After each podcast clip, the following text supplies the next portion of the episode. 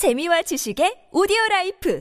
팟빵 안녕하세요. 역사 돋보기입니다. 갱스터 영화를 보다 보면 이 우리나라에는 나름 큰 규모의 범죄 조직은 없었나 하는 이 궁금증을 유발합니다. 우리나라는 거대한 조폭 조직은 없지만 해방 직후 사회가 많이 어수선할 때 큰 규모의 조폭이 있었고 사회를 주름잡던 거물급 깡패들이 있었습니다. 오늘은 그중 압도적인 존재감을 가진 한국 최악의 조폭이자 한국의 알카포네 이정재를 소개해드리겠습니다.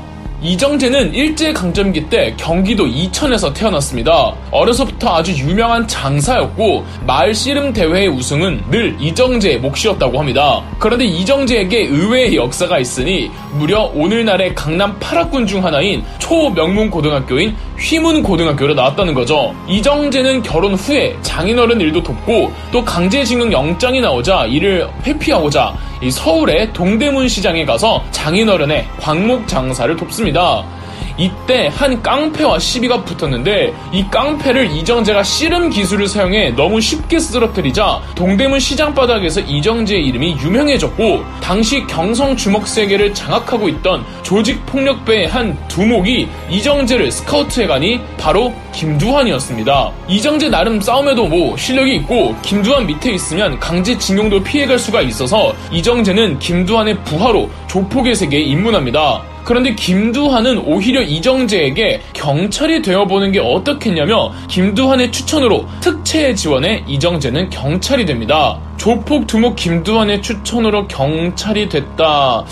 조금 그렇긴 하죠. 어, 해방 이후까지 이정재는 계속 경찰로 근무하며 해방 직후 자신이 모시던 김두한을 필두로 대부분의 조폭들이 극우 청년 단체의 일원이 됩니다. 이정재 역시 대한청년단이라는 극우 청년단체가 되어 이 좌우익의 대립이 극심하는 혼란 의 상황 속에서 공산주의자들을 때려잡으면서 동시에 본인이 한때 일했던 동대문 시장의 영향력을 확보해 갑니다. 이때 이정재는 경찰의 신분이었지만 조폭이기도 하면서 극우 청년 단원이기도 했던 거죠. 제주 4.3 사건에도 있었다고 합니다. 이정재나 김두한이나 당시 극우 조폭들은 극우 정치인들이 용병단처럼 부려먹기 참 좋은 존재들이었습니다. 그렇게 자연스럽게 이정재는 정치인들과 인맥이 생겨났고 대한민국 정립 수립 후 이승만 대통령이 친일파들을 처벌하는 반민족 행위 처벌위원회 이른바 반민특위를 창설했을 때 어, 이정재가 이 반민특위 소속의 경찰로 활동합니다. 그런데 이승만이 이 반민특위를 자체 해산시키면서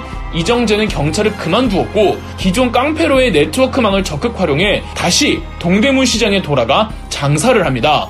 이정재는 동대문 시장에 정말 애착이 남달랐던 것 같습니다. 6.25 전쟁이 터져도 이정재는 피난을 가지 않았고 북한군에게 체포된 적도 있습니다. 평소 이정재를 형님으로 모시던 김기용, 임화수 등의 도움으로 겨우 탈출해 일시적으로 부산에 있다가 1953년 전쟁이 끝나던 해에 다시 서울로 돌아와 동대문에서 상인 연합회를 만들며 당시 동대문 시장의 상권을 장악해갑니다. 좋아 상인연합회지 이정재와 이정재를 형으로 모시는 일부 부하들이 주도했습니다. 이때 뭐 깡패들이 뭐 이렇게 돌아다니면서 장사하는 사람들한테 자릿세 받아가고 강제로 대출해주고 뭐 이런 개념이 아니라 반대로 상인들이 별탈 없이 장사를 할 수 있도록 호의를 해주었다고 합니다. 물론 이정재가 착한 놈은 아니었습니다. 이 고학력자 깡패답게 아주 교묘한 방식으로 상인들을 속이고 있었는데요. 예컨대 헐값에 사들인 시장의 한 자리를 뭐 선심 쓰는 척하지만 매우 비싸게 판다든지 아니면 동대문 시장 내에 전기세를 포함한 공과금을 대신 내주겠다며 실제 공과금보다 더 많은 돈을 뜯어갔습니다. 이런 방식으로 이정재가 막대한 폭리를 취했죠. 이렇게 이정재가 초갑부가 되면서 그의 조직 폭력 규모도 매우 커져갑니다. 이때 이정재의 별명이 동대문의 알카포네라는 뜻에서 동카포네였다고 합니다. 전쟁 이후 서울은 이정재의 동대문파와 이화룡의 명동파로 양분되어 있었습니다. 명동파의 두목 이화룡에겐 둘도 없는 친구이자 명동파의 핵심 간부가 있었으니 바로 이성순 일명 시라손이었습니다. 시라손이는 니킥의 대가로 싸움을 굉장히 잘했으며 이정재와 싸워보진 않았지만 싸움만 놓고 봤을 때 시라손이가 더 잘 싸운다는 의견이 지배적입니다. 그런데 시라소니와 이정재는 비록 파는 다르지만 굉장히 친했다고 합니다. 그런데 이 시라소니가 어, 이 이정재와의 친분만 믿고 이북 출신 사람들에게 거저로 장사 자리도 내어주고 돈도 빌려주고 그랬습니다. 시라소니가 이북 출신이거든요. 근데 이 돈이 전부 이정재의 동대문파 돈이란 말이죠. 그리고 명동파의 두목 이화룡도 이북 출신이라 이정재의 부하들이 보기엔 동대문파의 돈이 명동파 애들한테 들어가는 것 같아서 매우 불쾌해했던 겁니다. 결국 이정재의 허락 없이 이정재 부하들은 시라소니를 유인해 몽둥이와 망치로 린치를 가해 중상을 입힙니다. 시라소니가 워낙 싸움을 잘해서 정정당당하게 못 싸우고 좁은 사무실로 유인했던 거죠. 시라소니의 중상에 이화룡은 분노하지만 이정재가 잘 달래서 겨우 화해가 되려는 마당에 또 이정재의 허락을 안 구한 이정재 부하가 병실에 있던 시라소니를 습격하면서 이화룡의 명동파와 이정재의 동대문파는 대규모 전쟁을 계속 연이어갑니다. 주먹만 놓고 봤을 땐 명동파가 더 셌을지는 모르겠지만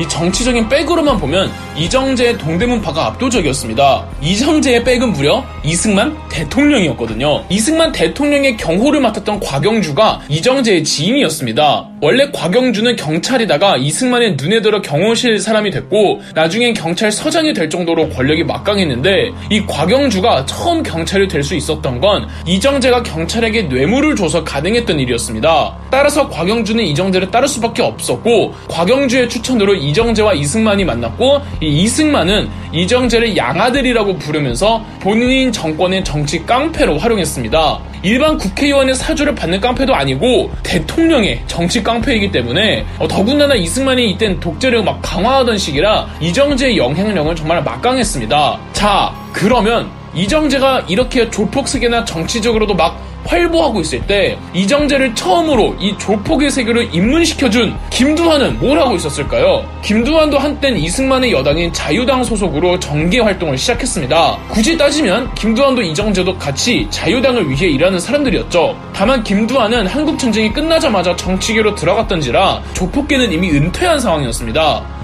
그 은퇴한 상황에서 조폭계 권력의 공백이 오자 이정재의 동대문파와 명동파가 그 공백을 차지했던 거죠. 물론 여전히 그쪽 세계에선 김두한의 존재감과 그 흔적들은 곳곳에 새겨 있기도 했지만 현역 때만큼은 아니었습니다. 다만 김두한은 국회의원 선거에서 이 자유당에서 공천을 받지 못하자 무소속으로 출마해 당선되었고 자유당에 크게 실망한 김두한은 이후 자유당과는 척을 지게 됩니다. 반면 이정재는 비록 깡패이긴 하지만 이승만 대통령을 등에 업고 또 경찰계에서 제일 높은 사람이 자기 친한 지인이기에 무서울 게 하나도 없었고 자유당의 대선이나 총선 때 이 야당 의원들의 유세를 방해하고 린치를 가하는 등 비상식적인 행동을 서슴지 않았습니다. 그럴수록 이승만의 총애는 깊어갔고 말이죠. 심지어 암살 리스트를 만들어 야당 의원이나 자유당의 비판적인 사람들을 암살할 계획까지 세웠는데 이정재의 부하였던 김동진이 이정재를 배신하고 이 암살 리스트를 언론에 까발렸습니다. 서울 사시는 분들은 아시겠지만 종로 3가에 가면 왜 CGV 피카디리점이 있고 그 바로 앞에 단성사라는 건물이 있습니다. 여기가 원래 일제 강점기부터 오랫동안 운영해온 극장이었는데 어, 이 부하 김동진의 배신에 꼭 찍어둔 이정재가 다른 부하를 시켜서 단성사에서 영화를 다 보고 나오는 김동진을 저격해버립니다. 급소는 피해 사망하지 않고 김동진은 병원에서 치료를 했고요.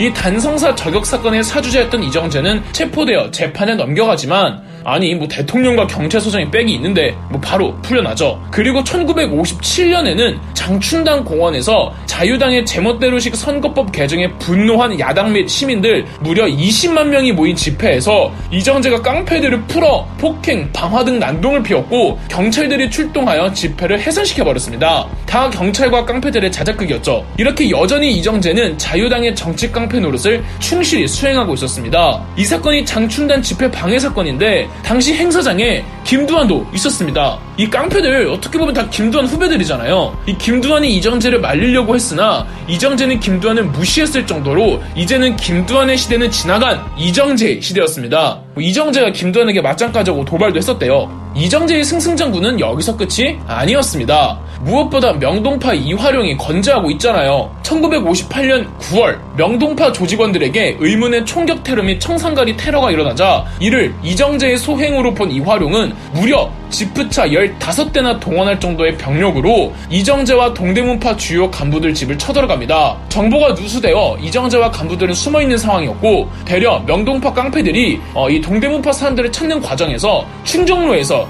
경찰과 시비를 붙자 경찰에게 도끼를 던진 겁니다. 다행히 경찰이 피했고 이 경찰을 공격했다는 사실에 화가 나기도 하고 심지어 경찰들은 전부 동대문파를 봐주고 있었기에 대대적인 명동파 조직원들 검거 작전에 들어갑니다. 이렇게 명동 파마저 몰락해버렸죠. 바야흐로 이정재가 독보적인 1인자로 거듭났죠. 그런데 뭐로 흥한자 뭐로 망한다고 이정재는 김두한의 루트를 따라가고 있었습니다. 바로 국회의원 출마에 나선 건데 어, 그런데 자기 뒤를 봐주던 자유당의 2인자 이기붕이 이정재의 지역구를 뺏어버린 겁니다. 이정재는 이 일로 이제 이기붕과 척을 졌는데 아니 깡패 따위가 자유당의 2인자한테 척을 지면 본인만 손해죠. 이정재는 완전히 자유당으로부터 토사구팽당합니다. 그 사이 동대문파 간부였던 이정재의 부하 임화수가 동대문파의 실질적인 리더가 되어 새로운 정치 깡패가 되죠. 아 근데 역사의 결말이 참 재미있는 게 자유당의 몹쓸 짓은 다 해준 동대문파 때문에 이승만과 자유당이 몰락하게 됩니다. 자유당과 이승만은 1960년 4.19 혁명으로 붕괴되죠. 4.19 혁명은 전날이었던 4월 18일 고려대학교 학생들이 3.15 부정선거를 규탄하는 집회에서 이 정치 깡패들에게 구타를 당하자 분노한 서울 소재 모든 대학생들이 나와 일어났는데 이 고대 학생들을 폭행한 게 바로 임화수의 동대문파였습니다. 비록 이정재가 사주한 건 아니 지만 임화수가 이정재의 부하였기 때문에 이 또한 이정재의 소행으로 인식되죠. 4.19 혁명으로 이승만이 하야하고 자유당이 붕괴된 이래 동대문파도 찬밥 신세가 됩니다. 그러던 중 1961년 박정희가 군부 쿠데타를 일으킵니다. 정권을 잡은 박정희는 군정을 시작했고 사회와 치안이 질서 잡히고 체계적으로 잘 돌아가고 있다라는 인식을 이 대중적으로 알려야 해서 박정희는 어, 깡패들 청소 작업에 들어갔고 당연하게도 제1 타겟은 이정재였겠죠. 명동파 이화룡은 일찍이 명동파가 해체되어서 화를 피할 수 있었고요. 이정재와 그 부하들은 나는 깡패입니다. 국민의 심판을 받겠습니다는 팻말과 서울 한복판을 걸으며 시민들의 삿대질을 받는 치욕을 당하며 1961년 교수형으로 생을 마감합니다. 뭐 임화수, 유지광 등 동대문파의 간부들도 이때 모조리 사형당하고요. 자, 오늘의 결론. 악으로 흥한 자, 악으로 망한다. 그럼 역사 돋보기였습니다. 영상 재미있으셨다면 구독과 좋아요, 알림 설정까지 해주시면 감사드리겠습니다.